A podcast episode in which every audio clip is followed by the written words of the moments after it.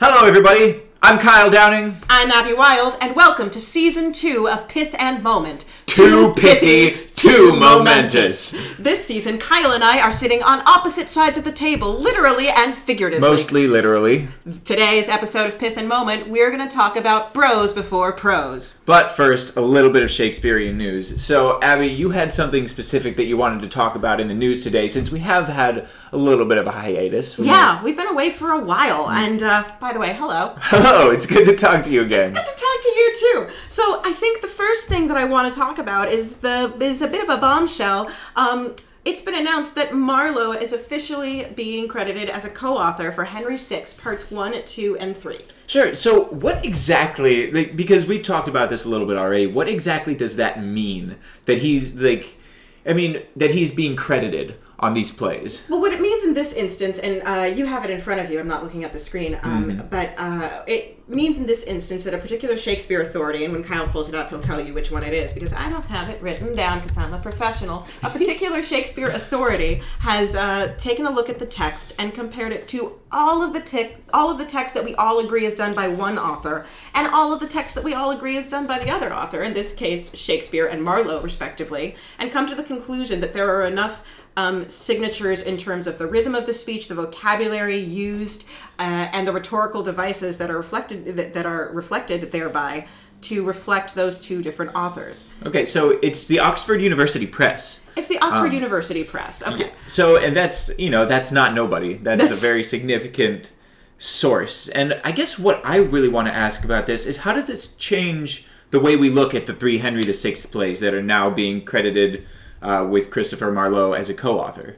So my understanding is that the Henry VI plays were written. Uh, were, were amongst the earliest histories. Were they? uh, Is scholarship divided on whether they came first or Richard III did? Um, I don't know. I'm going to say that the scholarship at this table is divided on whether Richard III or Henry VI came first.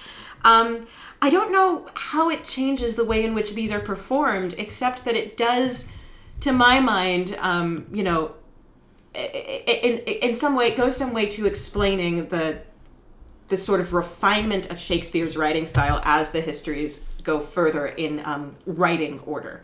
Um, by the time he gets to Richard II, he's gotten a lot more, I think, nuanced, uh, introspective, and human in his depiction of his characters. Whereas in Henry VI, there's, uh, I think, much more of a much more of a broad strokes and kind of Marlovian feel to them. Not that Marlowe is not a nuanced author, but that his characters tend to be bigger and bolder. Um, I'm thinking specifically of uh, the comparison that's often drawn between Shakespeare's Merchant of Venice and Marlowe's Jew of Malta. Okay, so there's there's one other element uh, to this that I find interesting. Then, as long as you're talking about the differences between Marlowe and Shakespeare and their characters, Let's do. um, there is a conspiracy theory that um, is present among some Shakespearean scholarly circles, wherein Christopher Marlowe um, didn't die, but instead just began writing under a new pen name, William Shakespeare. Why though? Uh, you, you know what? Some people believe what they're going to believe. I know, Um, and that's my that's my answer to that. Why though? But the, my question is, does this destroy that um, conspiracy, or does this support it? I'm, you know, people are going to argue for both. Honestly, and I'm speaking as a firm Stratfordian. I believe that there was a man named Shakespeare who was a genius who wrote most of these plays. Um, I think that hearing this ev- hearing this news actually, to my mind, bolsters the idea that Marlowe. I, I, I cannot believe that Marlowe wrote all of the Shakespeare plays, but I'm totally willing to believe he had more of a hand in more of them than we've been willing to admit thus far. Okay. Um, because the, the the playwrights of that time were known to be um, Collaborative. collaborators. Yeah. Sure, yeah, yeah. Collaborators and rivals, which are anyone who has gone to high school knows not mutually exclusive terms. Or anybody that's seen something rotten. Yeah. Yeah. Finally saw that pretty recently, um, couple I still haven't seen it, and I'm worried they're going to take my Shakespeare card away from me. Ooh. Yeah, Shakespeare police are Uh, coming. I actually literally physically just took Abby Wilde's Shakespeare card away from her, and I'm holding on to this until you see something rotten. We will bring this up for future banter in a future podcast. Okay. Great. So the next uh, item of news that we wanted to talk about is four days ago. It was reported that somebody discovered an underground passage. I believe in was it the Globe Theater or was it The Curtain Theater. The Curtain Theater. The Curtain Theater, which uh, was, uh, I believe, an earlier. Gosh, it's been a while since I read my Bill Bryson's Life of Shakespeare and my Stephen Greenblatt uh, Will of the World, and I'm dropping those titles to let you all know I am well read. I'm just ill informed on this day. Um, the Curtain, uh, I believe, was. Uh, one of the theaters that Shakespeare and his company performed in prior to the Globe. Uh, what I love about this piece of news, so this is a story that's been unfolding for a while. Uh, the curtain, the remnants of the Curtain Theater were discovered uh, in the process of a of of the building of. Condos and office buildings in London. They hmm. discovered the foundations of the Curtain Theater. So they've been excavating for a while. And the newest piece of news is that they've discovered a secret passage under what would have been the stage, which means that there was a way for the actors to get from one side of the stage to the other without being seen by the audience. Now, for modern theater goers, this is old news. But what I love about this is that like it strikes me as like as this kind of wonderful thrilling advance. This is a thing that could be done, I suppose, with backdrops, although you can always see like the wind of someone passing, rattling a backdrop, you know someone's going. Um, Well, and you know what it means to me is that like previously you would have thought that the way um, that playwrights could write without that technology, as we'll call it, would be pretty limited, right? Like you wouldn't be able to have somebody um, make an exit from one side of the stage and then make an entrance on the other side of the stage in the next scene, but with the capability of going underground to the other side of the stage, there is a flexibility in the writing style that allows you to bring characters in when you want them. You know? You know what else I think it lets you do? I think it lets you use smaller casts because uh, Sure. if you have an actor playing multiple roles and you see them exit one side and uh, you see a character exit one side of the stage and a different character enter the left side of the stage.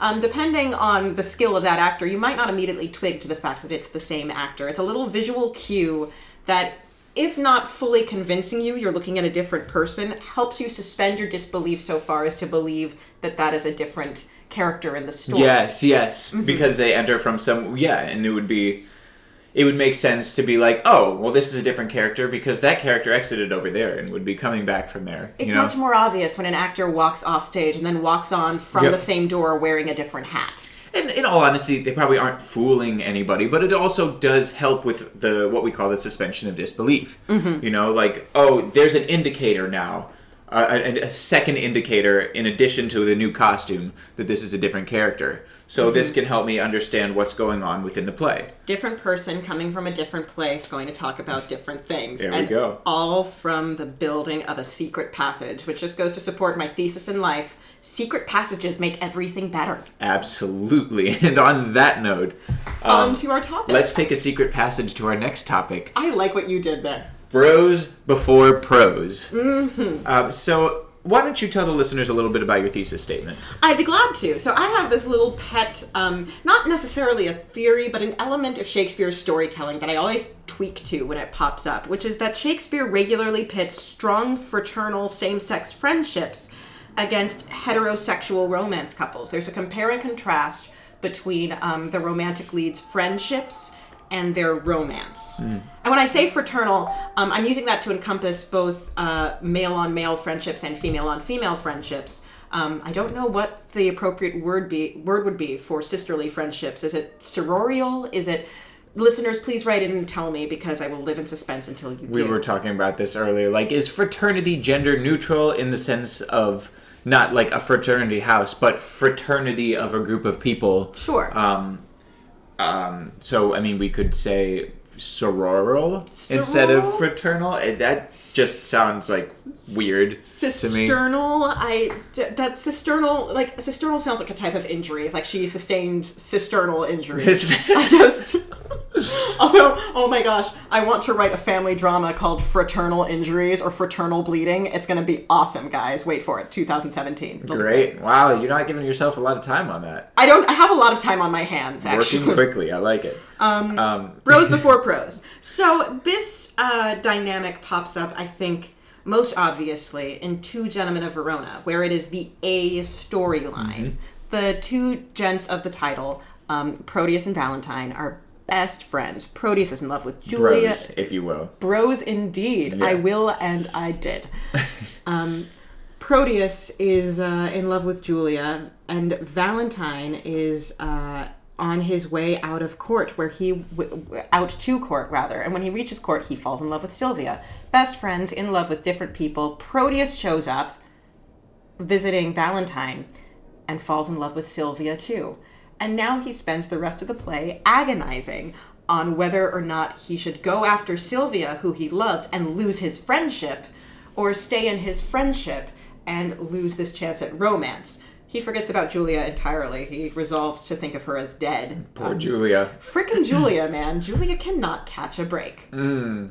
Until the end, when, you know, we won't even talk about the end right now because There's it's a problematic play on really many is. Levels, um, um, and I love it because it's just too. so gross. But we've talked before about how the ending of this play is like my favorite problem to solve in Shakespeare because it is just so difficult to make it work Yeah. uh, feasibly and and still like make sense. And you have to know? make a real decision on Mm. whether you're going to try to make it okay at the end or whether you're going Sure. to let it totally be not okay and Yep. let that be your point. So, um, in the interest of things being not okay, Mm-hmm. um, Proteus making this decision throughout the whole play, like, I mean, you, you talked a little bit about how he's sort of struggling with it. it Yeah. Weirdly, he doesn't struggle with it for as long as one might think. He has two monologues, like even as one heat, another heat expels, where he Mm-hmm. just sort of goes through the idea, like, oh my gosh, what is this feeling in me? Do I need to control it? And then he has in the next scene where you see him a much longer similar monologue where he's trying to rather than figuring out whether he should pursue Sylvia, trying to justify it to himself to make himself not the bad guy. Yeah, it's almost like he's already decided this is the thing he wants to do Mm-hmm. more than he wants to do the other thing. So he has to talk himself into a place where it's it's reasonable and Yes. right. Um, I'm going to paraphrase, but one of the justifications he uses is that uh, if if if he if he stays true to Valentine, he loses Sylvia, and Sylvia is his other self. So if he is true to Valentine, he is false to himself, and he cannot be false to himself. Therefore, the right thing to do is follow Sylvia. Um, Well, in the interest of discussing the fraternal um, relationship um, in juxtaposition, I guess, with Yeah. the romantic sure. relationship, is what does this say about the relationship between Proteus and Valentine? I mean, does it does it weaken where it comes from if if Proteus is willing to just drop Sylvia so or drop him for Sylvia so easily? Or does it say something about the strength of his attraction to Sylvia and that romantic relationship? What I'm trying to say, actually, or ask as I talk through this, is which is Shakespeare trying to highlight more with the other, the romantic relationship between Proteus and Sylvia, or or the romantic desire, not the romantic relationship, um, or the fraternal relationship between Proteus and Valentine, which is the highlighted element in the play in comparison to the other. Well, I think to look at what Shakespeare's trying to do, you have to look at the status quo, which is established at the end of the play. Um, the resolution, whether or not you feel particularly resolved about it, is that uh, Proteus tries to force himself on Sylvia in the woods, and Valentine comes and interrupts it, saves Sylvia. Proteus apologizes, and Valentine forgives him. Their friendship is reestablished. Oh, and Valentine decks Proteus. He does. Yeah. He, he does get. He punches him in the face, and then they're good. Which uh, it's it's refreshing to see how much has not changed in the past four hundred years. Um, punches him in the face. Proteus apologizes. Valentine forgives. They're good. Um, and then Valentine says something interesting. He says, "All of the love I had in Sylvia, I now uh, give to you." And it's up to your interpretation, really, whether that means that all of the love he has for Sylvia is the same as the love he has for Proteus, or rather he gives up his claim on Sylvia and is giving her to Proteus because Sylvia and Julia have no lines after this. We don't know exactly. Um, The What- status quo. doesn't Julia speak after, um, like after the whole Sylvia exchange happens? Isn't that when Julia does her fake faint? You know what? You are totally right. I misspoke. I misremembered. Uh, Julia has been masquerading as a boy because effective women in Shakespeare wear pants, as I've discussed on multiple occasions. Um, it's one of my other favorite tropes. So, yes, Julia does uh, speak at this time. She reveals herself to have been Julia this whole time, and Proteus uh, and, and Proteus basically pulls kind of a Demetrius at the end of Midsummer Night's Dream, in that he says, "Oh, I just." I don't know what I was thinking. Now I see in you all of the things that I love and want, and yay, everything's okay again. And so I think I, I think the thesis that Shakespeare is making in this play is that uh, romance and friendship can exist side by side as long as they stay out of each other's way. Yeah, yeah. I mean, it's not necessarily that one has to trump the other. It's that um, there there is a delicate balance between the two of them, and in order for them to coexist, there has to be an active attention paid to the relationship between the relationships. Does Yeah. that make sense? Yeah, definitely. And you know, I think it also depends on whether you see Proteus as a protagonist or an antagonist. Sure. Um, I, I mean, I, I- I would argue protagonist because he has so so much more soliloquy. Sure, but yeah. that's the same as saying is Richard III a protagonist or an antagonist? He's the title character. He's the character we hear from the most. He also antagonizes everybody. You know, it's interesting now that you say that. Like, Valentine doesn't soliloquy. In my recollection, Valentine soliloquies once, but regardless, Proteus is the key soliloquizer of the piece. Um, if Proteus is a protagonist, then the then the lesson that Proteus that then then it's Proteus it's the lessons that Proteus learns that we should assume we are to take away. Yo, so check it out. You're right, and I was wrong. Valentine soliloquizes once. Um, yeah, so uh, the Duke actually is talking to Valentine, and then the Duke exits. And then Val- Valentine has this soliloquy, and then Proteus and Lance come in. Yes. So, point Abby. Can I have my Shakespeare card back now? Yes, here's your Shakespeare. Card. Wait, no. Ah. Still haven't seen something rotten. Damn it! I'm putting it in my back pocket. This is not the monologue I do, by the way. This is a different monologue than the one that I do. There are multiple monologues in Yeah. Two Gentlemen of Verona. There are plenty, and I'm sure casting directors are sick of hearing them. Two gens, many monologues. um, The new title of the next production we direct. the new viral YouTube sensation that's sweeping at nobody whatsoever. Two gens, many monologues. Okay, so to keep us protean, To keep us protean. I want to drive us to the next um, relationship, the next bromance. And I, I do too. I just want to see if I can finish the point okay, I was trying to make. this out. Good. So anyway, as I was saying, if Proteus is a protagonist, we have to assume the lessons that he learns are the lessons we're meant to take away. Um, or we don't have to, but for the sake of my argument, I will. Proteus goes after romance, and it nearly kills his friendship. And he chooses his friendship and goes with his second choice romance. If, on the other hand, Proteus is not the main protagonist we're meant to sympathize with, if he is in fact an antagonist or an ensemble agonist, he, um, it's a word now. Uh, What does that even mean? It means that he's just a cog in a dramatic machine. Kyle. Okay, gotcha. If Proteus is a cog, um, then in that case, he's he's a servant of a larger message, and that larger message seems to be what we came to before: that friendship and romance can coexist; they just can't coincide. Sure. So then, what does that tell us about um, our next pair, Romeo and Mercutio, or Romeo and Benvolio? Um, because it, Mm. It's a it romantic- seems like they don't. The literally the romance doesn't coincide with the friendship. No, in that a- case, they rip on him a little bit for being in love. But that's even more over Rosaline, Romeo's ex-girlfriend, than it is over Juliet. It is. Um, although I would point to Mercutio's asshole-ish lines, like right after the ball scene when Romeo's hiding in the orchard, or right before the scene that everybody knows. Humors, madman, passion, lover, appear thou in the likeness of a sigh. I, it you know, before Juliet comes along, Mercutio is the star of their romantic three way. Mm, And after Juliet comes along, Mercutio loses, I think, a lot of his agency and reason for being in the dramatic world of this play and and dies shortly after. Sure.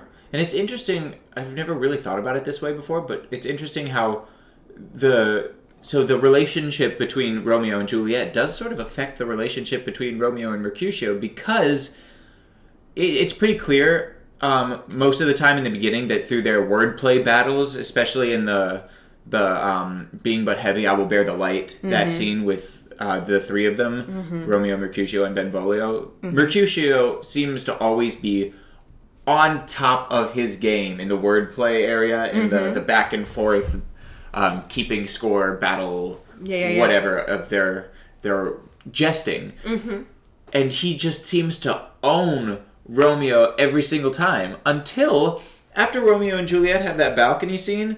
It seems like something about love makes him wittier, which seems to happen in Shakespeare a lot, as we talk about, um, like Berowne and Love's Labor's Lost has that monologue where he suddenly discovers like he's witty because he's in love. It seems to happen to Romeo, um, which when the next time that he and Mercutio are actually like interacting, he tends to be the one that gets the upper hand, and I will actually look up the scene so I could pull um, pull an exact place in the play for it. Um, It's interesting that you frame it that way because it suddenly makes me think of the Mercutio Romeo dynamic uh, pre Juliet as almost as a bit of a as a bit of an abusive relationship.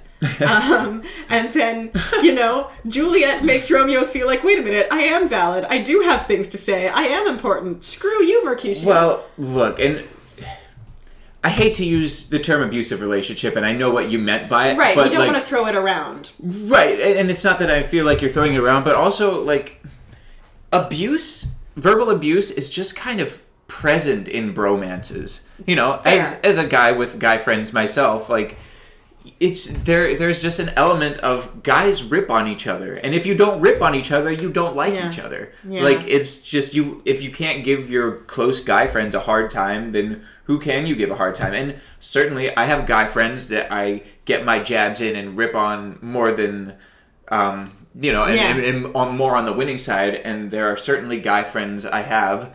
I can think of two right now that are always like seem to have the upper hand on me Totally. in like the battle of wits and the ripping on. Do you have uh, guy friends with whom you're more likely to rip on, and other guy friends who you know if you go to a certain level, that'll be past a line? Um, boy, i i I guess it depends. Like, if I'm close to somebody, I'm not afraid to to go past a line unless it's like a really sensitive subject. You know, um, which is interesting because I don't think tying it back to Romeo and Juliet that Mercutio realizes what a sensitive subject this love is, and there is a delicate balance of look, you rip on somebody until it goes too far, but sometimes ripping on your guy friends helps pull them out of a place where you know they shouldn't be. Got it. Like if if like I'm sulking over a breakup, for example, and my buddy John is like ripping on me like, "Oh, you're being such a baby right now. Quit yada yada yada." And she's she's not even that great for you and and something like just making fun of me over like stupid things like if I'm going home by myself or mm-hmm. whatever. This is all a hypothetical scenario. But Yeah, if I'm yeah. like going home by myself and sulking and he's like, "Dude, you're being such a dork right now."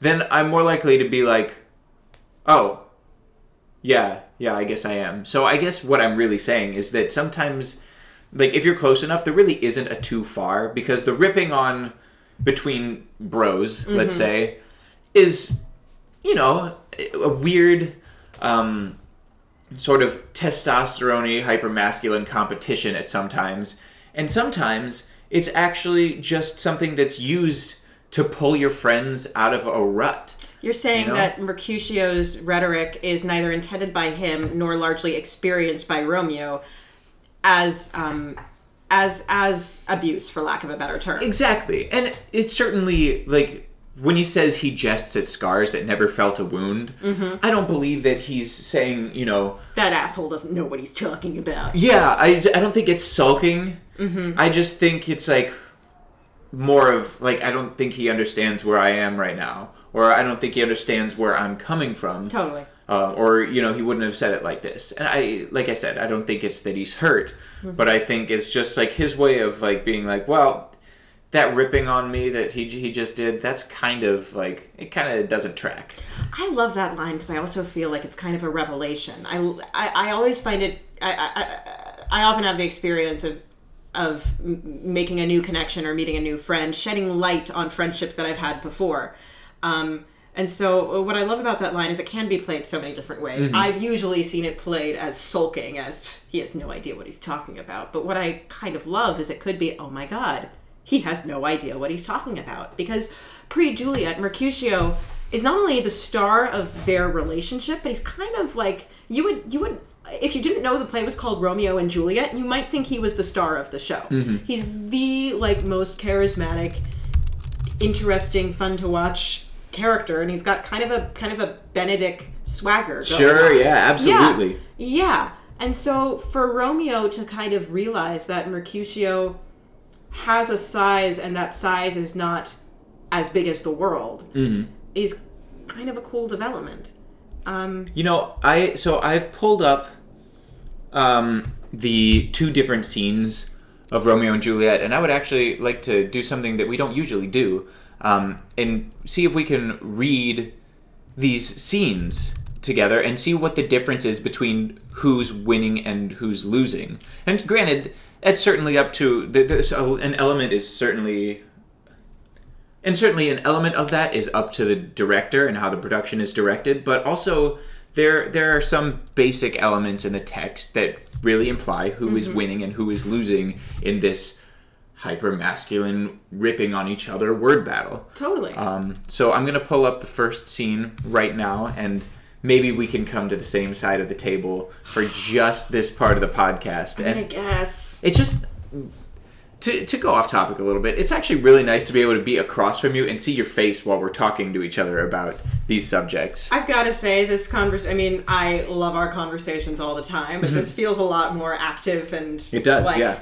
easy to bounce off of than when we're not making eye contact. Weird.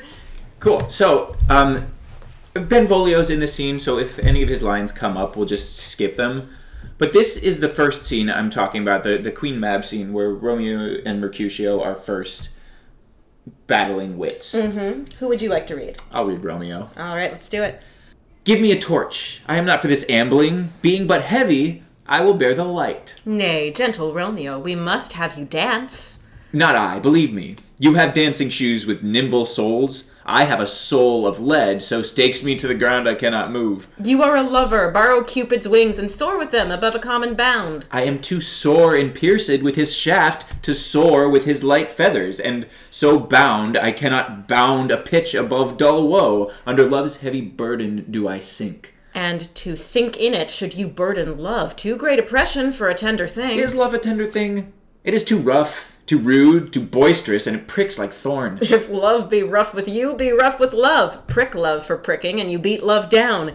Give me a case to put my visage in, a visor for a visor. What care I what curious eye doth quote deformities? Here are the beetle brows shall blush for me. A torch for me. Let wantons light of heart tickle the senseless rushes with their heels, for I am proverbed with a grandsire phrase. I'll be a candle holder and look on. The game was ne'er so fair, and I am done. Tut, dun's the mouse, the constable's own word. If thou art done, we'll draw thee from the mire of this sir reverence love, wherein thou stickst up to the ears. Come, we burn daylight, ho! That nay, that's not so. I mean, sir, in delay we waste our lights in vain, like lamps by day. Take our good meaning, for our judgment sits five times in that ere once in our five wits. And we mean well in going to this mask, but 'tis no wit to go. Why, may one ask? I dreamed a dream tonight. And so did I, Well, what was yours? that dreamers often lie. In bed asleep while they do dream things true. We can cut this together. Yes. So um, the Queen Mab speech then happens, where basically the the burn at the end, as we see, is peace, peace, Mercutio, peace. Thou talkst of nothing. True, I talk of dreams, which are the children of an idle brain. Yes, and that's where basically, like Mercutio has been sort of more clever and more witty this whole time, but this is where we see him really like own Romeo, where he just goes on this long, long tirade, and you're like, you're not talking about anything, and Mercutio is like, true, Just talking like about you, dreams, dude. exactly. Just like you, which And- is gorgeous. Um, so then we sort of see how Mercutio definitely just sort of, I mean, in my view, destroys Romeo in this scene. You know, I don't know if I agree. I mean, I think that I, I think that it's a great directorial cho- choice to have Romeo sort of struggling to keep up with the Barbs because I think that Romeo very much wants to be as like witty and bantery as Mercutio is, but as I can see, he sticks in some sick puns, man. He, He's eh, his puns are so lame though. Being but heavy, I will bear the light. sore and, point- sore and sore and bound and bound. I mean, come on. I, I think they're good, but I think the way Mercutio reacts to them kind of I don't know. I to me it kind of shows that Mercutio is even more clever, you know? I think it shows that Mercutio. It, it might show Mercutio is even more clever. What it certainly shows is that Mercutio isn't bothered. Exactly. Um, yes. Which I mean, and if you're tracking wins and losses, like that's part of the game. Whether I mean, even if Merc- if Romeo has the best burn in the world, Mm-hmm. and Mercutio and Benvolio go, um, okay, then really it's not the best Mm-hmm. burn. You know, it's like it's like a, a gymnastics competition. Like somebody could do like a perfect crazy ass vault. And if the judges don't like it, then it wasn't perfect. Totally. It's, um, Totally. I mean, it's I- all based on the observers. There's an element of this which is in the eye of the objective auditor, which is does Mm. the audience is the audience on Mercutio's side thinking Romeo is being silly and overdramatic, or are they on Romeo's side thinking that this should be taken extremely seriously? And then going towards later in the play, it's not taken extremely seriously um, when, or M- Romeo's feelings aren't taken completely seriously when Mercutio comes out and has that whole humorous madman, passion, lover speech. Appear thou in the likeness of a side, just straight up mocking him for what like what a pansy he's being for being in love. Should we jump you to that scene and read a little bit? I think we can skip that one. All right, let's um, but it. I'm gonna s- jump to this scene after that, um, where Mercutio and uh, Benvolio are on the street uh, waiting for Romeo, and then Romeo comes by. Um, so he says, uh, "Good morrow to you both. What counterfeit did I give you?" Oh, hold on. Sorry. So um, next, what I want to do is skip to the scene where um, the first scene after um, the balcony scene, where Romeo and Mercutio have another battle of wits, Oh, so to speak. So um, basically, Mercutio and Benvolio are on a street waiting for Romeo, and uh, Mercutio starts off by saying. Signor Romeo, bonjour. There's a French salutation to your French slop. You gave us the counterfeit fairly last night. Good morrow to you both. What counterfeit did I give you? The slip, sir, the slip. Can you not conceive? Uh, pardon, good Mercutio. My business was great, and in such a case as mine, a man may strain courtesy. That's as much as to say such a case as yours constrains a man to bow in the hams. Uh, meaning to curtsy. Thou hast most kindly hit it. A most courteous exposition. Nay, I am the very pink of courtesy. A pink for flower. Right? Why then is my pump well flowered? Well said. Follow me this just now till thou hast worn out thy pump, that when the single soul of it is worn, the jest may remain after the wearing soul singular. oh, single souled jest, solely singular for the singleness. Come between us, good Benvolio, my hmm. wits faint. Switch and spurs, switch and spurs, or I'll cry a match. Yea, if thy wits run the wild goose chase, I have done, for thou hast more of the wild goose in one of thy wits than I am sure I have in my whole five. Was I with you there for the goose? Thou wast never with me for anything when thou wast not there for the goose. I will bite thee by the ear for that jest. Nay, good goose, bite not. Thy wit is a very bitter sweeting. It is a most sharp sauce. And is it not well served into a sweet goose? Oh, here's a wit of cheveril that stretches from an inch narrow to an ell broad.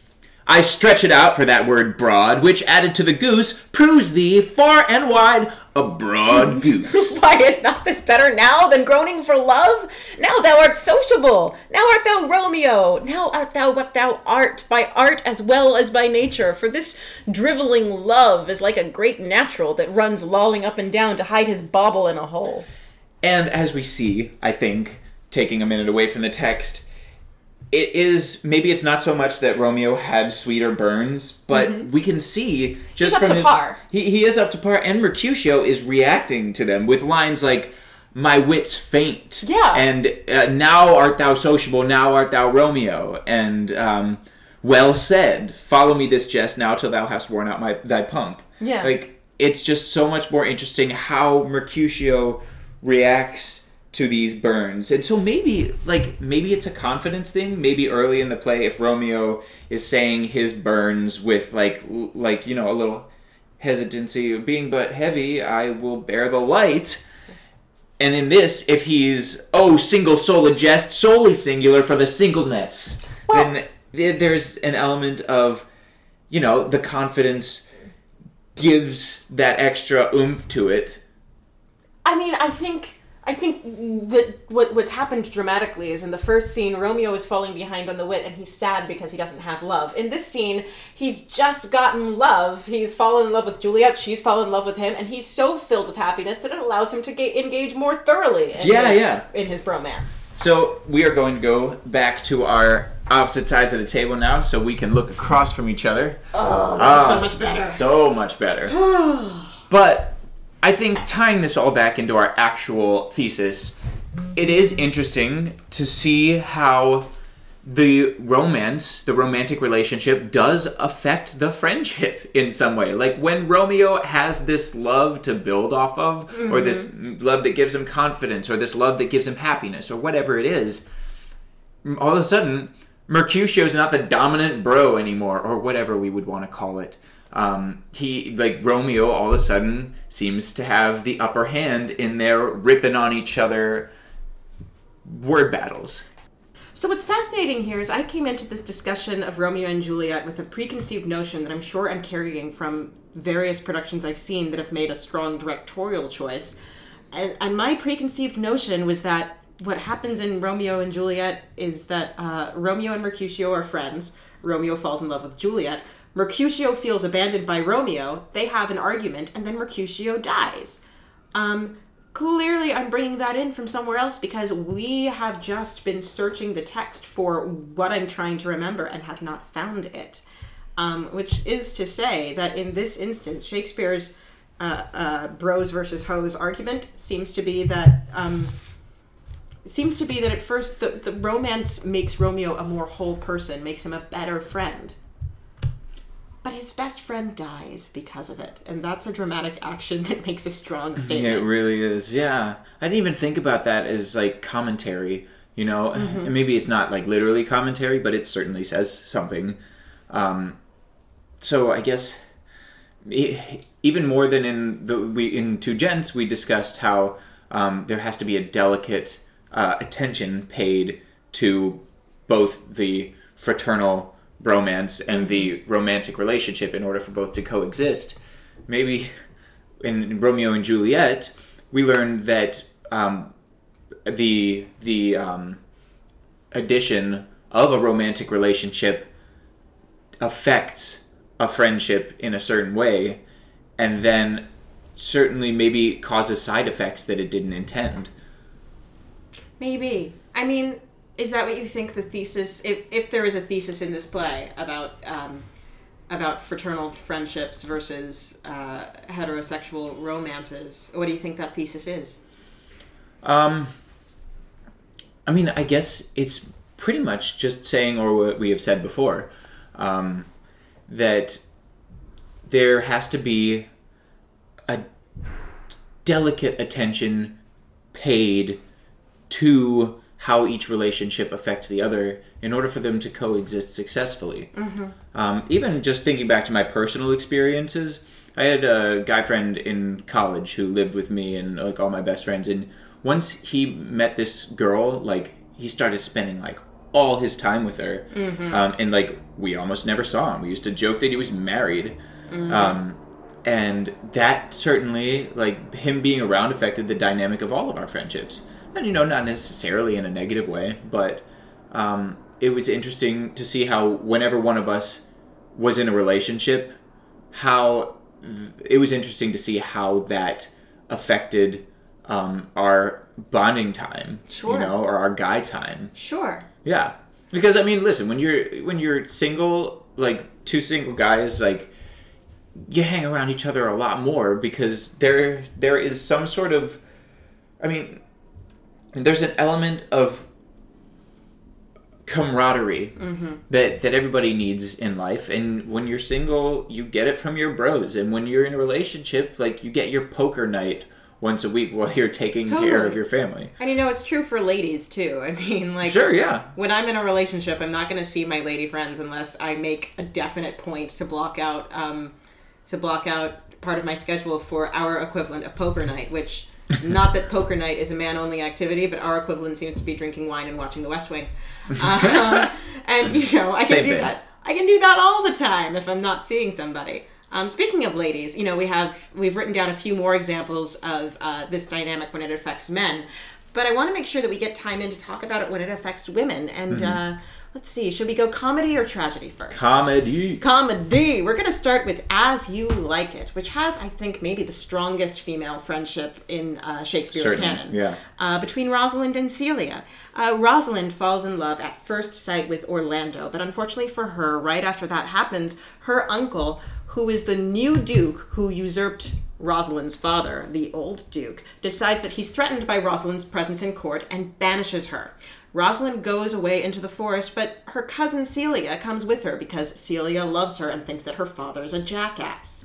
They go off into the forest. Rosalind is dressed in the requisite pants because effective women wear pants. And while they're there, they bump into Orlando. Rosalind and Orlando pursue a very strange dating style, ultimately ending in their matrimony. Uh, and Celia assists in that, but we get several scenes, I think, of Celia both fucking Rosalind up and kind of taking the piss out of her Sure, at the yeah. same time. Um, particularly uh, in the Celia Rosalind letter scene, which, Kyle, if you'd be so good as to find it, I think we should read a little bit. already on it All right, here we go. not literally on it i'm on the project of looking it up I know you are. there we go Kyle, have you found the scene? I have found the scene Who would you like to read? um oh i would love to read celia Awesome. You read my mind. I did. That's why I picked Celia. Let's so basically, oh, can you give us a little uh, context for this scene? I certainly can. So, Orlando, for separate reasons, all known to himself, has also run off to the forest away from his kith and kin. And because he is desperately in love with Rosalind, he has walked through the woods writing truly atrocious poetry to his love, pinning it up on various tree trunks and branches, and on the ground, and on boulders, and in streams, and just, I assume, in a generally obnoxious manner. Um, and Rosalind and Celia have both found some of these poems, which is their first intimation not only that Orlando might be around, or not even it's not even about Orlando. It's their first intimation that somebody is a secret admirer of Rosalind. Now, shall we start with Celia reading the poem, or shall we start afterwards? Let's uh, let's start after the poem. So basically, Celia reads a poem. She reads a poem she has found, and let me tell you, it is not very good. and here is Rosalind's response to this not very good poem. Oh, most gentle pulpiter, what tedious homily of love have you wearied your parishioners withal, and never cried, Have patience, good people! How now? Back, friends! Shepherd, go off a little. Go with him, Sirrah. And off go Touchstone and Corin.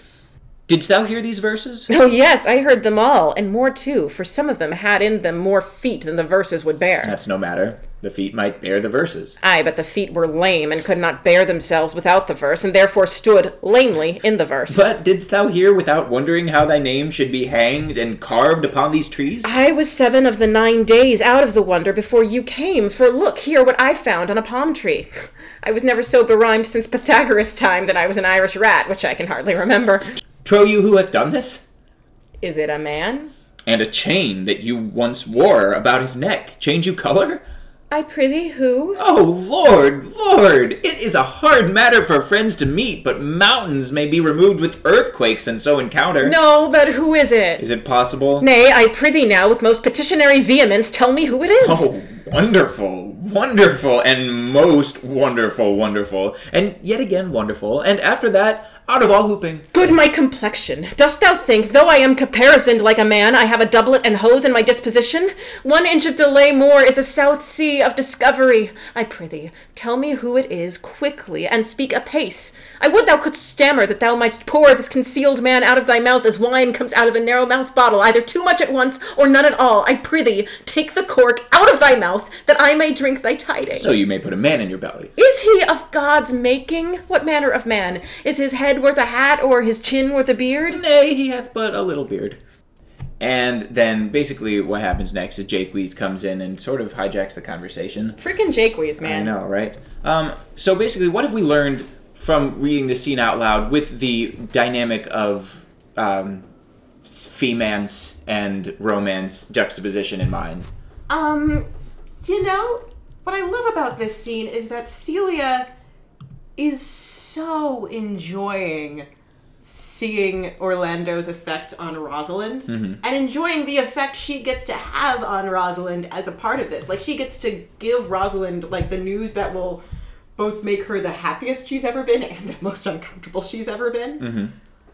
But as far as I can tell, Celia is not reproaching her for it Sure. um, in any way. She's really like she's just enjoying this event in their lives and enjoying being a part of it. Um, Yeah.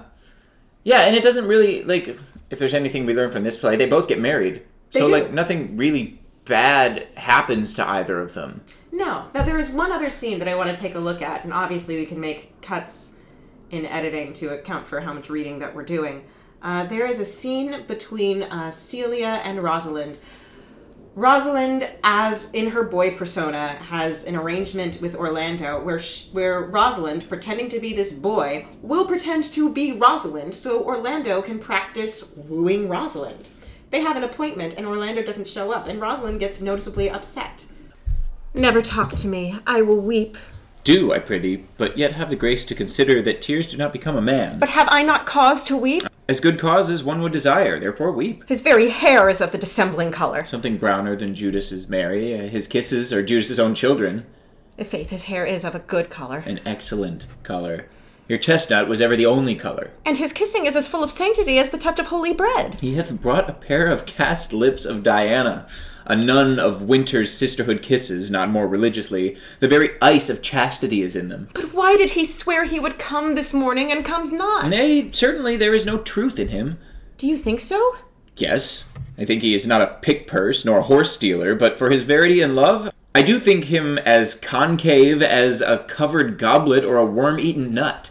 Not true in love. Yes, when he is in, but I think he is not in. You have heard him swear downright he was. Was is not is. Besides, the oath of a lover is no stronger than the word of a tapster. So, okay, so here's what I love about this scene. If in the previous scene that we read, we get to see Celia just enjoying enjoying having Rosalind under a pin and watching her writhe and torture under the multitudinous feelings that come along with love. In this one, she is taking such good care of her friend.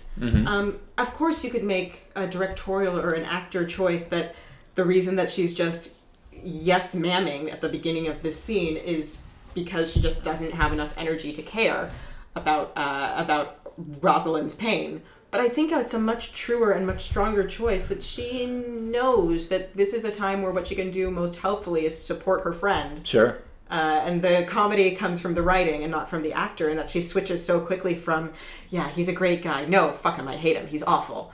Um, and then she shifts pretty seamlessly into telling Rosalind exactly what she thinks of this guy. She's worried about this guy. She doesn't think he's that great, and she wants Rosalind to know that he's not a perfect man. Do you think that this scene, um, because it is so hard for us to be objective, I think, about it's hard, at least for me, to be objective about uh, uh, the difference in dynamics. Do you think that this scene describes um, a, a, less combative or more combative dynamic than we've seen in some of the previous scenes?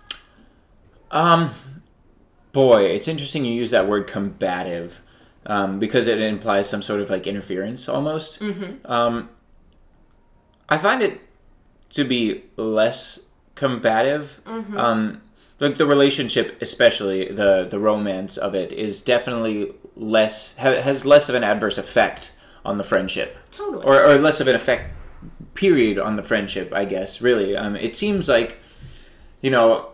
While guys, the guys tend to, to rip on each other a little hardcore, the girls tend to tease each other, but they're also just there to to talk to about it. You know, like girls talk feelings more than guys do. So like when guys talk feelings, the guy friends, you know, rip on them and, and call them ladies. But when girls need to talk feelings, girls are there for each other to talk feelings in a more open and, and less judgmental way. And I don't know what that is about male culture versus female culture, but that's, well, that's a whole nother podcast, and it ain't about Shakespeare. that's right. Um, you, it's a you raise a very good point that women are socialized to be much more um, comfortable talking about feelings, but less confrontational, and men are Mm, yeah. socialized to be much more confrontational, but less comfortable talking about feelings. Yep.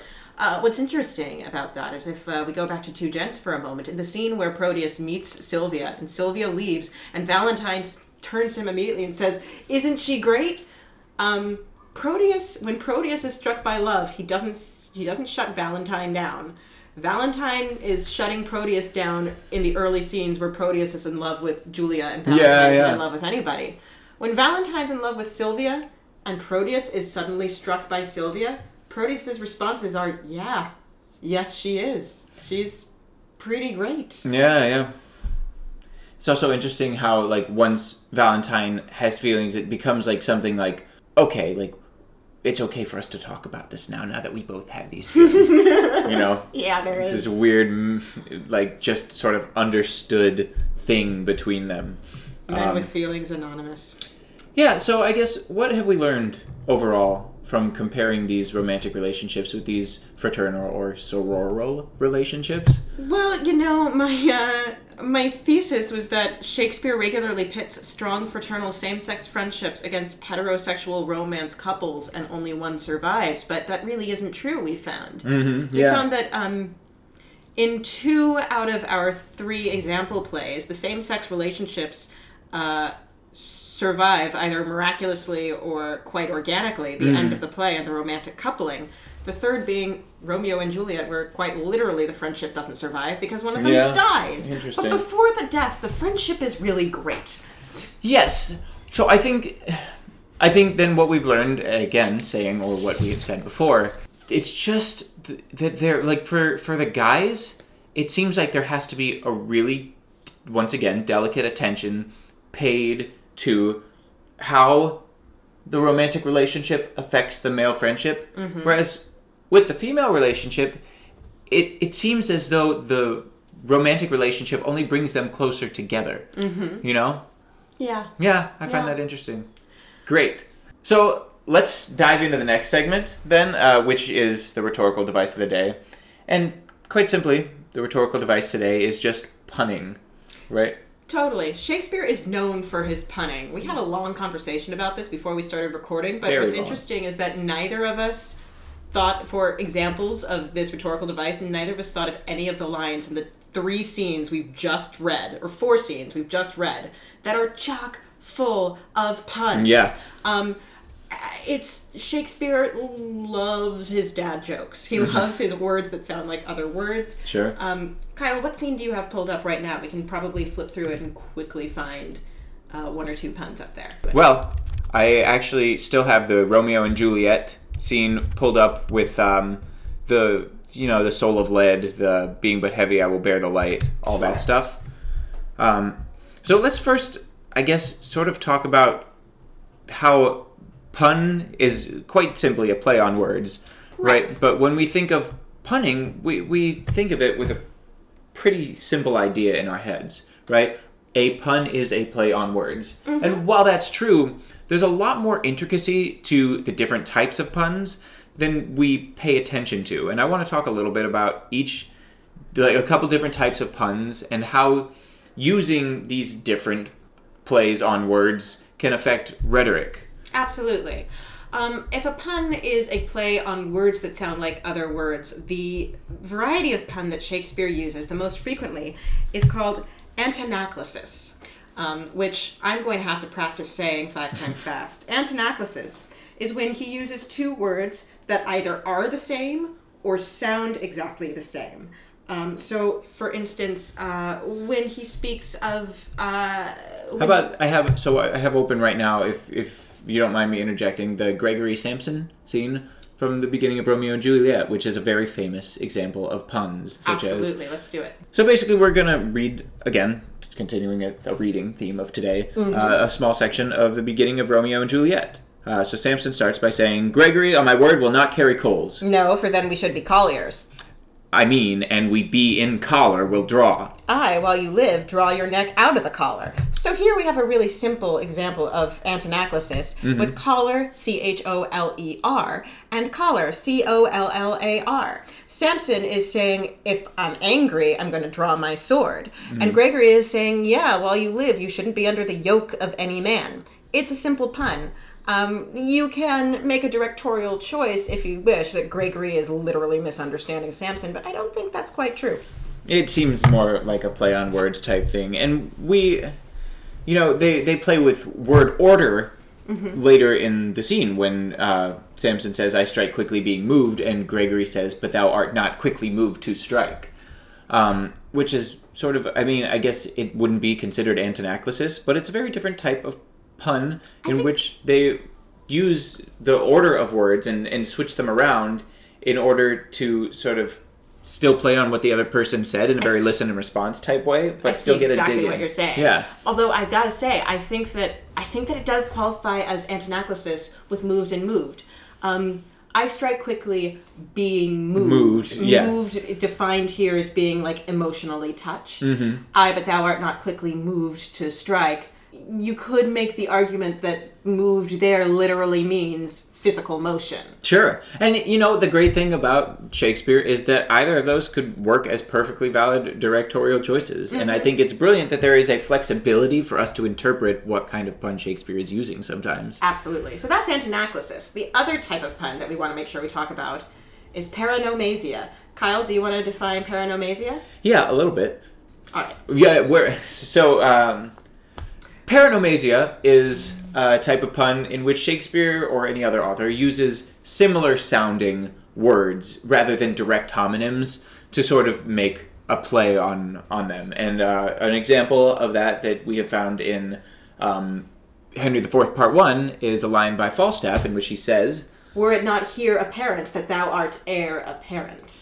Heir and "there" being the similar sounding words. Um, and you know, it's just another interesting way of making a joke out of the sounds in words. And in fact, we had so much trouble finding another another example of paronomasia that we were thinking of turning it into an audience challenge. Uh, another example in Shakespeare, that is, but we just found one in the course of our reading when Rosalind says, I would if I could cry hem and have him. Hem and him are paronomasiatic terms, perhaps? Sure, yeah. well, Let's let's create as many new words as we can before the day's over. Let's do it. I mean, I feel like that Sororal, was, that was uh, how Shakespeare. Paronomasiatic. This is how Shakespeare led his life. How many new words can I create? There we go. day? Speaking of which, that segues nicely into how we want to make sure we differentiate between a pun, where a character knowingly misuses or uh, substitutes a word, Mm-hmm. and malapropisms. in which a character does not understand the way the word should be properly used and makes an accidental mistake. In which an author makes a paronomasiatic pun, but the character, Mm-hmm. Character- makes a mistake. Is oblivious to it. Isn't that poetic in an interesting way? Like, because I mean, the author is literally making a pun, but the character themselves is not making a pun. Interesting. And what's inter- what what else I want to point out about this is when we were discussing this, Kyle told me something I don't know, which I gotta say I hate it when someone tells me something I don't know because I labor under the Hmm. That's delusion not that true. I You love learning. That's fair. That's fair and accurate. Kyle told me something I don't know, which is that uh, malapropisms used to be called dogberryisms after uh, Constable Dogberry, Much Ado About Nothing, whose lines are full of these misuses. The term changed after um, Sheridan's The Rivals during the Restoration, in which the character Mrs. Malaprop became popular. So it's actually this rare instance of a word that we had because of Shakespeare being supplanted by a word from a later, more popular playwright, which Mm-hmm. I kind of like. Oh, I I, I love that because don't get me wrong, I love Shakespeare, but I also love anything that anything that humanizes and takes away some of the godlike reverence. Mm, sure. So that's puns for you. Um, I guess let's move on to our game. Uh, which, what are we calling our game today, Kyle? Um, I knew him, Horatio, was the title that we came up with. Basically, so usually I just sort of create some sort of trivia type thing for Abby or whoever uh, is on the podcast to sort of just like guess the answers to, and then that's fun. But today, since we are on opposite sides of the table, we also decided we were going to be on opposite sides of a competition with each other. Yes. Um, and so, continuing with that theme, we have each picked five lines from Shakespeare. Um, and what is going to happen is we are going to read the lines, and the person across the table from us will have to guess who said the line, who they spoke that line to, and who that line was spoken about. And for the purposes of this game, they are all singular people. There is no like speaks this to the crowd, or they are talking about the people in the corner in the next room. Um, there is one person saying a line to one person and about one other person. So, Abby, would you like to start? I would love to start, Kyle. All right, Kyle. Your first challenge. Oh, she is rich in beauty, only poor that when she dies, with beauty dies her store. Oh boy. Okay, so it's a rhyming couplet, um, which me which leads me to um, Midsummer's Midsummer Night's Dream, Romeo and Juliet, and um, Twelfth Night uses rhyming a lot. And since there's a lot more talking about women in Romeo and Juliet than Twelfth Night, I'm going to guess that. Okay, so this is a rhyming couplet, and um, I'm going to guess that it was said. She's rich in beauty. You know, I'm going to guess that this was said by Proteus to Valentine about Julia. No, it is said by Romeo to Benvolio about Rosaline. Damn. Yeah. Okay, well, missed opportunity. Mm-hmm. Um, so my first one is kind of a gimme. Um, it's oh, she doth teach the torches to burn bright. That would be Romeo. To. It's Romeo about Juliet. Is it to Benvolio? Is that your guess? Oh, no. Oh, curse you and your three part answers. I know, Um, right? Isn't it great? Oh, she doth teach the torches to burn bright. It's Romeo to a servant about Juliet. That's right. Yeah, serving man is his official name. I feel like servant should be should be sufficient for you. All right. Oh boy, it doesn't feel good to be on the opposite side of this game. the table has literally turned. Continuing today's theme of a table. it's all about the table. All right. All right. Are you ready? Mm-hmm. Shall I, says she, that have so oft encountered him with scorn, write to him that I love him? Could you repeat it? Shall I, says she, that have so oft encountered him with scorn, write to him that I love him? Um. So this is this said by uh, Phoebe to Rosalind about Silvius? No, it is Damn it. said by Claudio to Leonato about Beatrice, whilst Benedick is overhearing. Uh, okay. Ooh, another thing. another element. Yeah.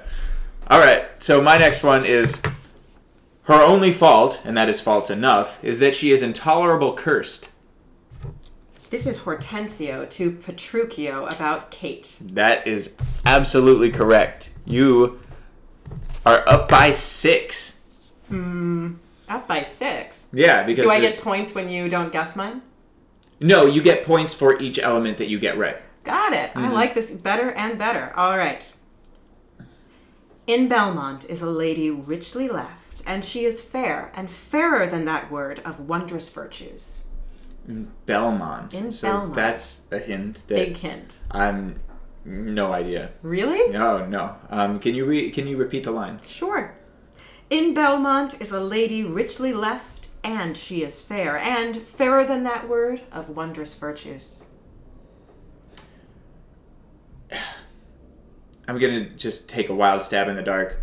This is um, said by Longaville to About one of the princesses. I I don't even know. This is said by Bassanio to Antonio about Oh, Portia. we just talked earlier about how I don't really know um, Merchant of Venice all that well, and I should know it better. You handed me a weakness. Mm, I did. You handed Put it right there on the this. table. All right, here's mine, and this one made me chuckle a little bit. Um, he is very well favored and speaks very shrewishly. One would think that his mother's milk were scarce out of him. That is Malvolio to Olivia, re Viola dressed as Cesario. Let me Yeah. tell you about the time I played Viola in the La Cañada Flintridge Shakespeare Festival in Mm, you 2000. tell us about it every week. All right. All right, So you- you've already taken this game. Um, I can't win at this point, but let's continue just for the fun of it. Yes, please, because I'm really proud of my clues. All right, the next one. What stars do spangle heaven with such beauty as those two eyes become that heavenly face? Oh wow, that's very Romeo. Actually, I mean, I know it's not Romeo because he says more specifically uh, um, about. I, I know his text. Sure. Um, I, can you repeat it again, please? Yeah, absolutely. Here it goes. What stars do spangle heaven with such beauty as those two eyes become that heavenly face? Um, boy, so I wish I could pull up my list of romantic men from my Shakespearean text database thing a while ago. I gotta tell you, that wouldn't help you. Really? Mm-hmm. Um. Boy, I mean, in the interest of just taking a guess and trying to get it over with, um, I am going to say Helena to Diana about Bertram. What a great guess. It is Petruchio to Kate about Vincentio, Oh, interesting. which is why I love it. Okay, cool. All right, hit me. All right. She speaks poniards, and every word stabs. If her breath were as terrible as her terminations, there were no living thing near her. It's Benedick about Beatrice to Don Pedro. You got it. Yes! All right. All right. I, I almost can't stand the humiliation at this point. No, but But let's let's just do the last one. you know, uh, in for a penny, in for a pound. All right, here's my last clue. Are you ready? I am. All right, listen carefully. A knave, a rascal, an eater of broken meats, a base, proud, shallow, beggarly, three suited, hundred pound, filthy, worsted stocking knave, a lily livered, action taking, whore's son, glass gazing, super serviceable, finical rogue, one trunk inheriting slave, one that wouldst be a bawd in way of good service, and art nothing but the composition of a knave, beggar, coward, pander, and the son and heir of a mongrel bitch. So we know this more um, colloquially as Shakespeare's longest insult. Um, and I have no idea who it's about, but I'm it, just based on the nature of it. I'm going to guess that it's by uh, Ford to the maid of the tavern about Falstaff. It's from King Lear. It is Kent to Oswald about Oswald. Oh, okay.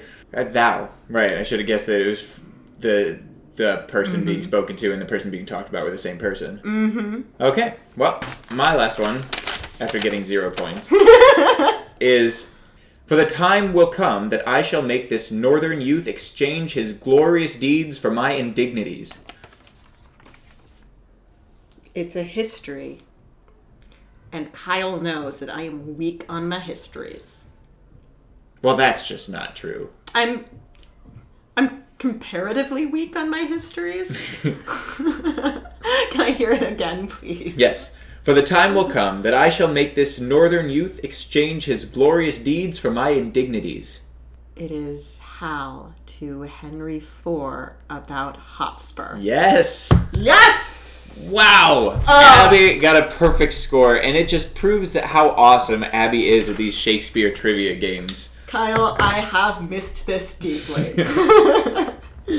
so moving on, um, our next segment uh, is. I know we say that all of our segments are our favorites, but I just really love this segment. It's called Tyrant Producer, and the premise is uh, if a producer came to you and handed you a $3 billion or an unlimited budget to produce any play that you wanted, or, uh, but he had one specific constraint, how would you justify that constraint? So, my question to you, Kyle. Tyrant producer comes to you, says you can produce any Shakespeare history play you want, Ooh, yes. but the king must be played by a child actor of the age of 14 or younger. Ooh, interesting. So, obviously, uh, the first thing that I'm drawn to is. I, I, I shouldn't say obviously, but the first thing that I'm drawn to is um, Richard II. Um, you know, just because of what we know about Richard II in general. I also um, have been thinking, I, I, immediately thought of Henry VI Part 3. Interesting, why? Uh, well, because it's mentioned the, in the play that um, basically Henry VI had a caretaker, right, who basically lost the kingdom uh, on his behalf while he was too young to be the king. Sure. Um, and there was there's probably some chronology in there that I would have to sort of like cut out or snip out to justify it. Um, but it is interesting to think that the beginning scene when he is found in his throne room, um, there is like he's basically cornered and forced to give up the kingdom to I can't remember who it is. Is it the French?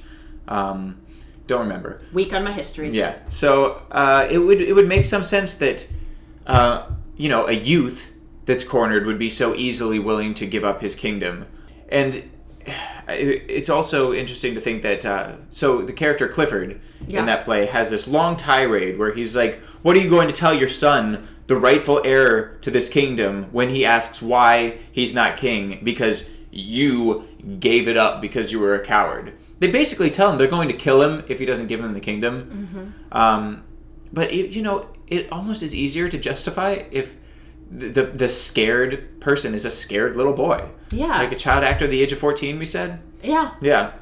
Um, and you know, I'm going through other uh, history plays. Ah, eh, obviously Henry IV is out because he has a son. Yeah. Um, Henry V would be pretty difficult to do. I think so. Um, and so, I mean, I'm I'm with Henry VI. Um, I don't. I mean, I'm sure. I don't know much about King John, um, but I'm sure it would be difficult to make that work because I know King John is generally played as one of the older kings. Um, I think I'm going to go with after all of that. I'm going to go with Richard II.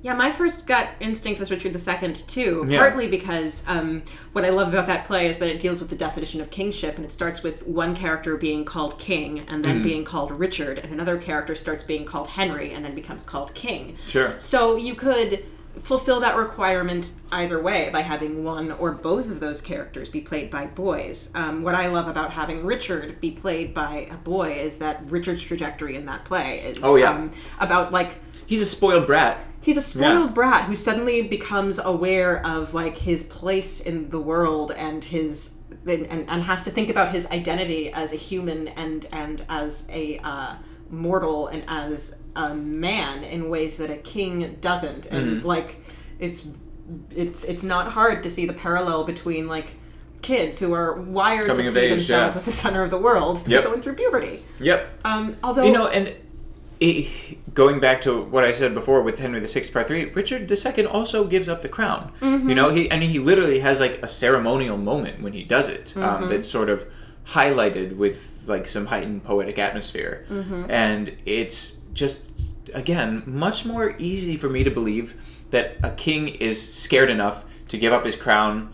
Uh, because you know, usually, like you hear, like the captain goes down with the ship, and Sure. like what m- most kings would rather die than give up their crown. But like for a child that's that's scared of death, yeah, I mean it it would be much more feasible to have a child bequeath the crown to an adult than it would be for me to see one adult bequeath the crown to another adult. Mm-hmm. Certainly, I mean, obviously that happens in every production that's ever been, almost every production probably that's ever been done of Richard II.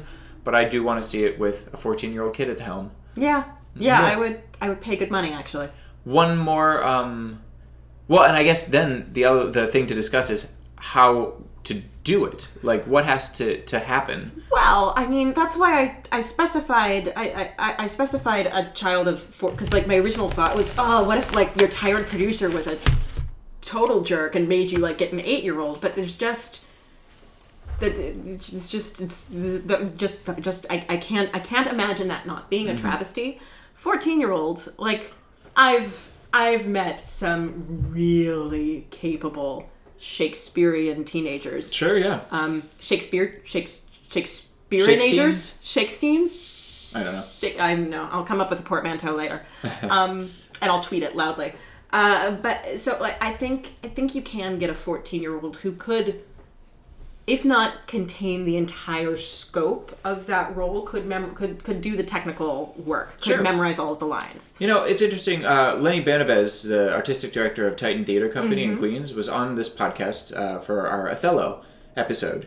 And we talked, like, the Tyrant producer in that one said that Othello had to be 18 years old. Um, which is, um, and we talked about how we would do that. And it was actually like, I don't know if you've actually, like, gone back and listened to the episodes before you were on, but that's pretty. There were episodes before I was I on. know, crazy. What?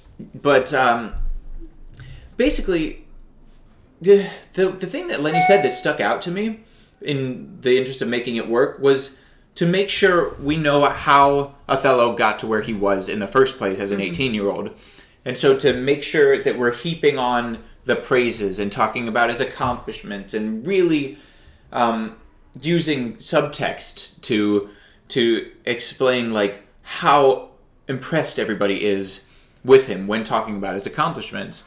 A, a king is born into power, right? So I mean, obviously we would have to maybe have a prologue where we see like a king dying um, at an early age and Richard II being forced to take the crown at the age of 14 um, or maybe we we really heap on the the dumb childish things that Richard II has done when they talk about them in the first couple acts of the play. Sure. and really you know use some s- s- uh, like a, a sort of snide tone when talking about it as though everybody's just sort of beleaguered about a 14 year old ruining uh, their country. And um, yeah i mean that's sort of how you would have to go about it is to a explain um, use use the childishness and the immaturity to explain why he is the way he is and also make sure um, the audience knows that he is a kid that's messing up and doesn't really know what he's doing Yeah, I mean, like the the beauty of Richard II, I, I just love that play. Is that this is a king who is king by divine right. He's never had to fight for his power, and he's never known a world where he didn't have it. So for him, like it really is like this. I don't know the, the, this. um What I love about Richard II, and I truly love this play, is that you know it's about this king who is a king by divine right, who has never had to fight for his uh, for for his reign, who has never been without it, who does not know what it is to not be king. And he learns it under the most traumatic of circumstances. And I'm just like I'm thinking of you know some of those some of these lines uh, must the king kneel the king will do it and and and that that scene where um, he's on the battlefield and he waffles between everything's fine everything's fine we're gonna be fine oh my god life is over life is over we're all gonna die nope it's fine i'm king we've got it oh my god i'm all falling to pieces just I remember how hyper dramatically bipolar exactly. being a teenager was. It just oh my heart just breaks for for kid Richard. So I think what we've learned is that a lot of it, like the element of putting a kid into the role, uh, uh, helps the play in certain ways. It does. Um, but in order to help the concept, there are certain things that we have to do uh, around Richard, such as making sure to to have sort of like snide tones when people are talking about him, or you know, showing why exactly he had to become king at a young age. And you know, that actually adds a depth to the character. Like if a kid never got a full childhood because he had to be king when he was a teenager. Mm-hmm. Cool. So I guess we move on now to our listener question. Yeah, we've got a few of them. What do you got, Kyle? Oh, we do have a few of them. I, I, great. We have some Twitter responses. That's amazing. Thank you, Twitter. Um, so Shakira Adams asks, "What show does the world most need to see right now?" I uh, I I have thought a lot about this question a lot um, because it came in right before we started recording, uh, and I've got to say, and I intend this in the most political way possible.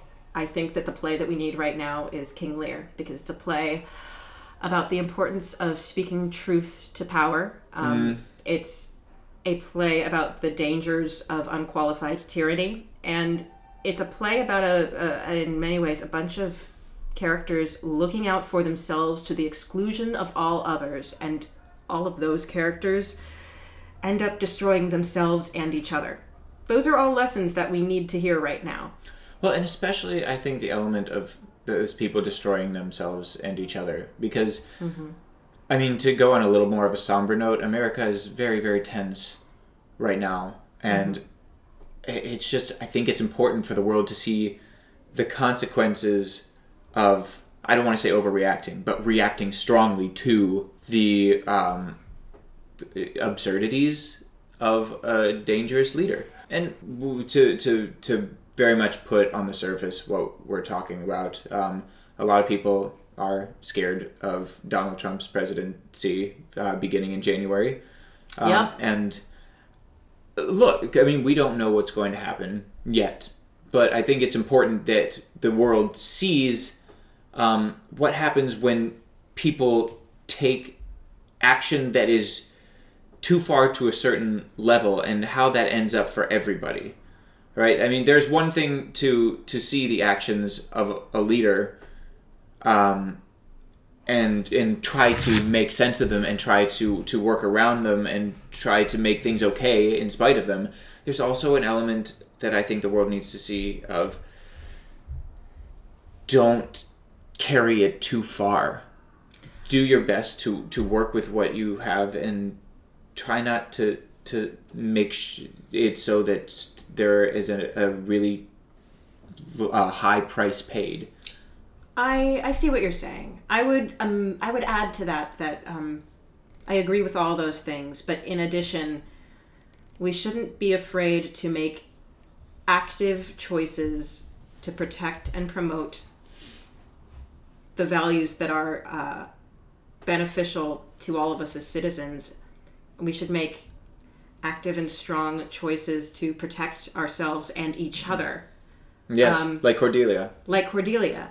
Um, but what we should we should find a way to do that without demonizing the other side. yes We need to find a way to both listen and empathize and act. and again cordelia does empathize. You know she is not like she doesn't have that hate in her heart that that i you know that that some characters might. Um but it also is inspiring to see her make sure her values are heard. Yeah. yeah. So yeah that's what show i think the world most needs to see right now. What other questions do you have from listeners On a completely different note, Gabriel Kenny would like to know where do you think Hamlet and Ophelia went on their first date? oh boy Yeah. Um, let's see. Well, we have to decide what era the production is set in. Okay, so let's Um, game this out. Um, let's like let's let's say in like in in a straight up Elizabethan like it's the world Sure. premiere. It's the world premiere of Hamlet. Um, in Elizabethan England, and the actors playing Hamlet and Ophelia have decided to do their Stanislavski work because they're time travelers, and uh, they decided that their first date was I'm gonna say a court ball at Elsinore, at which they both happened to sneak out for some air because those balls are crowded and nobody bathes and nobody washes their clothes and the food's kind of rotten. And they went for a long walk on the battlements that ended in smooching, possibly groping. A discussion of books. There was much discussion of books because Hamlet and Ophelia are two of Hamlet's most intelligent lovers. What do you think? Um, you know, I do like the idea of books. I mean, I guess in this time, like, I don't know what people did for dates, but I imagine like going to an actual library and reading things was probably very much on the table. It's think- still on the table, guys. If anyone wants to take me to a library to read, that is like my ideal first date. There you go. You heard it here. Gentlemen have just found the number one way into Abby Wild's heart. Start your engines. I'm just saying. Um, yes, of course, that's very much a possibility today, and I didn't mean to downplay that. um, You're fine. um, it also that I mean, and if the the question was um, Ferdinand and Miranda, I would definitely definitely say library. For Hamlet and Ophelia, um, I find them to be one of the more intellectual couples, but there is also um, there there seems to be something very hard and fast about them, right? Which means I feel like there was there could have almost been like a physical excitement um, in their first date. So I I want to go the a, a different direction and say something like tree climbing. they went tree climbing. That's so sweet. Yeah. That's so sweet. And What I love about the it also like it evokes. I think both of our answers evoke a simpler time, you know, before King Hamlet died. Right, right. back when Prince Hamlet could afford to be full of hope and optimism and love. Um, and I also love that we both we both avoided the uh, historical reality that they were probably both accompanied by chaperones at all times. Yep. And uh, you know, I mean, there's a good possibility that it was arranged. So, Yeah. well, I actually don't know, like, if that's anywhere in the context of Hamlet. But we, I mean, we know something about arrangements, Let's right? put in that, out time. there. You know, Yeah. Gertrude says that she would have hoped to she hoped to deck Ophelia's marriage bed when she's scattering flowers on the grave because Gertrude is dark that way. Mm. Um, so uh, there's there's there's textual evidence that supports an interpretation in which their marriage was arranged, but also they fell in love. Yeah, and I think we're largely judging these based on their personality and their relationship rather than any historical context, which is the fun element. I mean, of let's it be anyway. fair. Yep. Tree climbing. Love Tree it. climbing. Oh no! I just thought of something terrible. What? Their first date was a swim in the river. Oh no! no! Next question. Ah! Wiped from my brain. Whew. Do you have? Do we have anything else from Twitter? That's all I've got. What have you got? Okay. Well, I going sort of back to a political note. Mm-hmm. System of a Downing on Instagram, uh, which is my younger brother, I figured. asks best monologue for the election. You know, I'm going to. Um, so, as much as I try to remain calm and neutral and objective about the the results of the election, there is one um, monologue that hits me in a certain place right now, um, and it, it, especially in the the hearts of the the people that are protesting the results. Um, it, it's interesting to think about uh, Richmond's speech in Richard III, um, where he starts out by saying, uh, Why then 'tis time to arm and give direction. More than I have said, loving countrymen, the leisure and enforcement of the time forbids to dwell upon. Yet remember this God and our good cause fight upon our side. The prayers of holy saints and wronged souls, like high reared bulwarks, stand before our faces. Richard except, those whom we fight against had rather have us win than him they follow, for what is he they follow? Truly, gentlemen, a bloody tyrant and a homicide. Now, I am not a personal believer that we are in the the danger of a, a tyranny. Um, I don't believe our democracy works that way, but I also really am struck by the line God and our good, cause fight upon our side. And there are a lot of people right now that um, are scared for their rights and, and for their safety. And I think it speaks to a lot of people, especially the lines, uh, if you do sweat to put a tyrant down, you sleep in peace. Um, I think there's a message in there that, that resonates with a lot of the people who are scared right now. I got to agree with that choice. You know, people are scared right now, and and from what I've read and what I've experienced, and um, what some of my friends have experienced thus far already, I I do not think that fear is an unreasonable response. I think the danger of a word like tyrant is that it's a dehumanizing noun. Mm, yes. However, it is a a noun that we're using towards somebody who has, by word and by deed, dehumanized others. Um, I do not think that the word is inappropriate. I I think it's I think that my feelings are too raw for me to be objective about how useful that word is. But I do think that that speech, which comes from a place of strength, of hope, Yes. of an active and aggressive determination to fight for good and abolish evil, how we define it and where we find it, is something that we can all um, we can all take a lot away from. Yes, and I think that's important that you said that that this is not like that rather than think about the literal violence of fighting and slaying a tyrant, um, the the message we should take away from how this speech compares with the election is the the non-physical fighting, right? The the sweating to put a tyrant down by um, diminishing the hate that comes from him and the ideals that surround uh, a lot a large base of his followers. Not all of his followers but a large base of them. Um, so and, and the idea of uh, wronged souls uh, the, the prayers of wronged souls standing before our faces. Yes so i think we should think of this metaphorically as fighting for good and on behalf of wronged souls and standing up to a tyrant and making sure that the values of that tyrant uh, become silenced. The, the at least the hateful values. Well thank you uh, all of us. I know this has been a particularly long show but thank you to everybody who has stuck through with us to the end.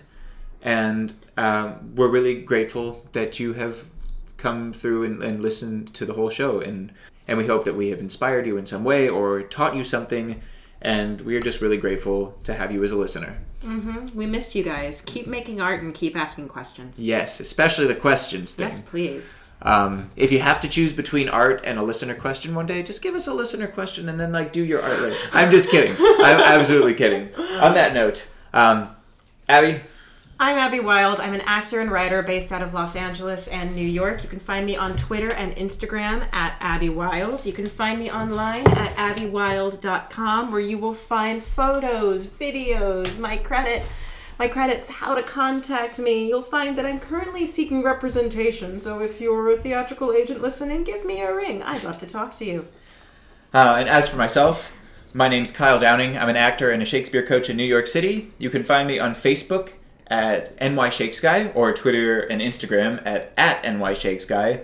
You can check out my YouTube channel by searching NY Shakesguy, parentheses Kyle Downing, uh, or email me with any questions or inquiries at nyshakesguy at gmail.com.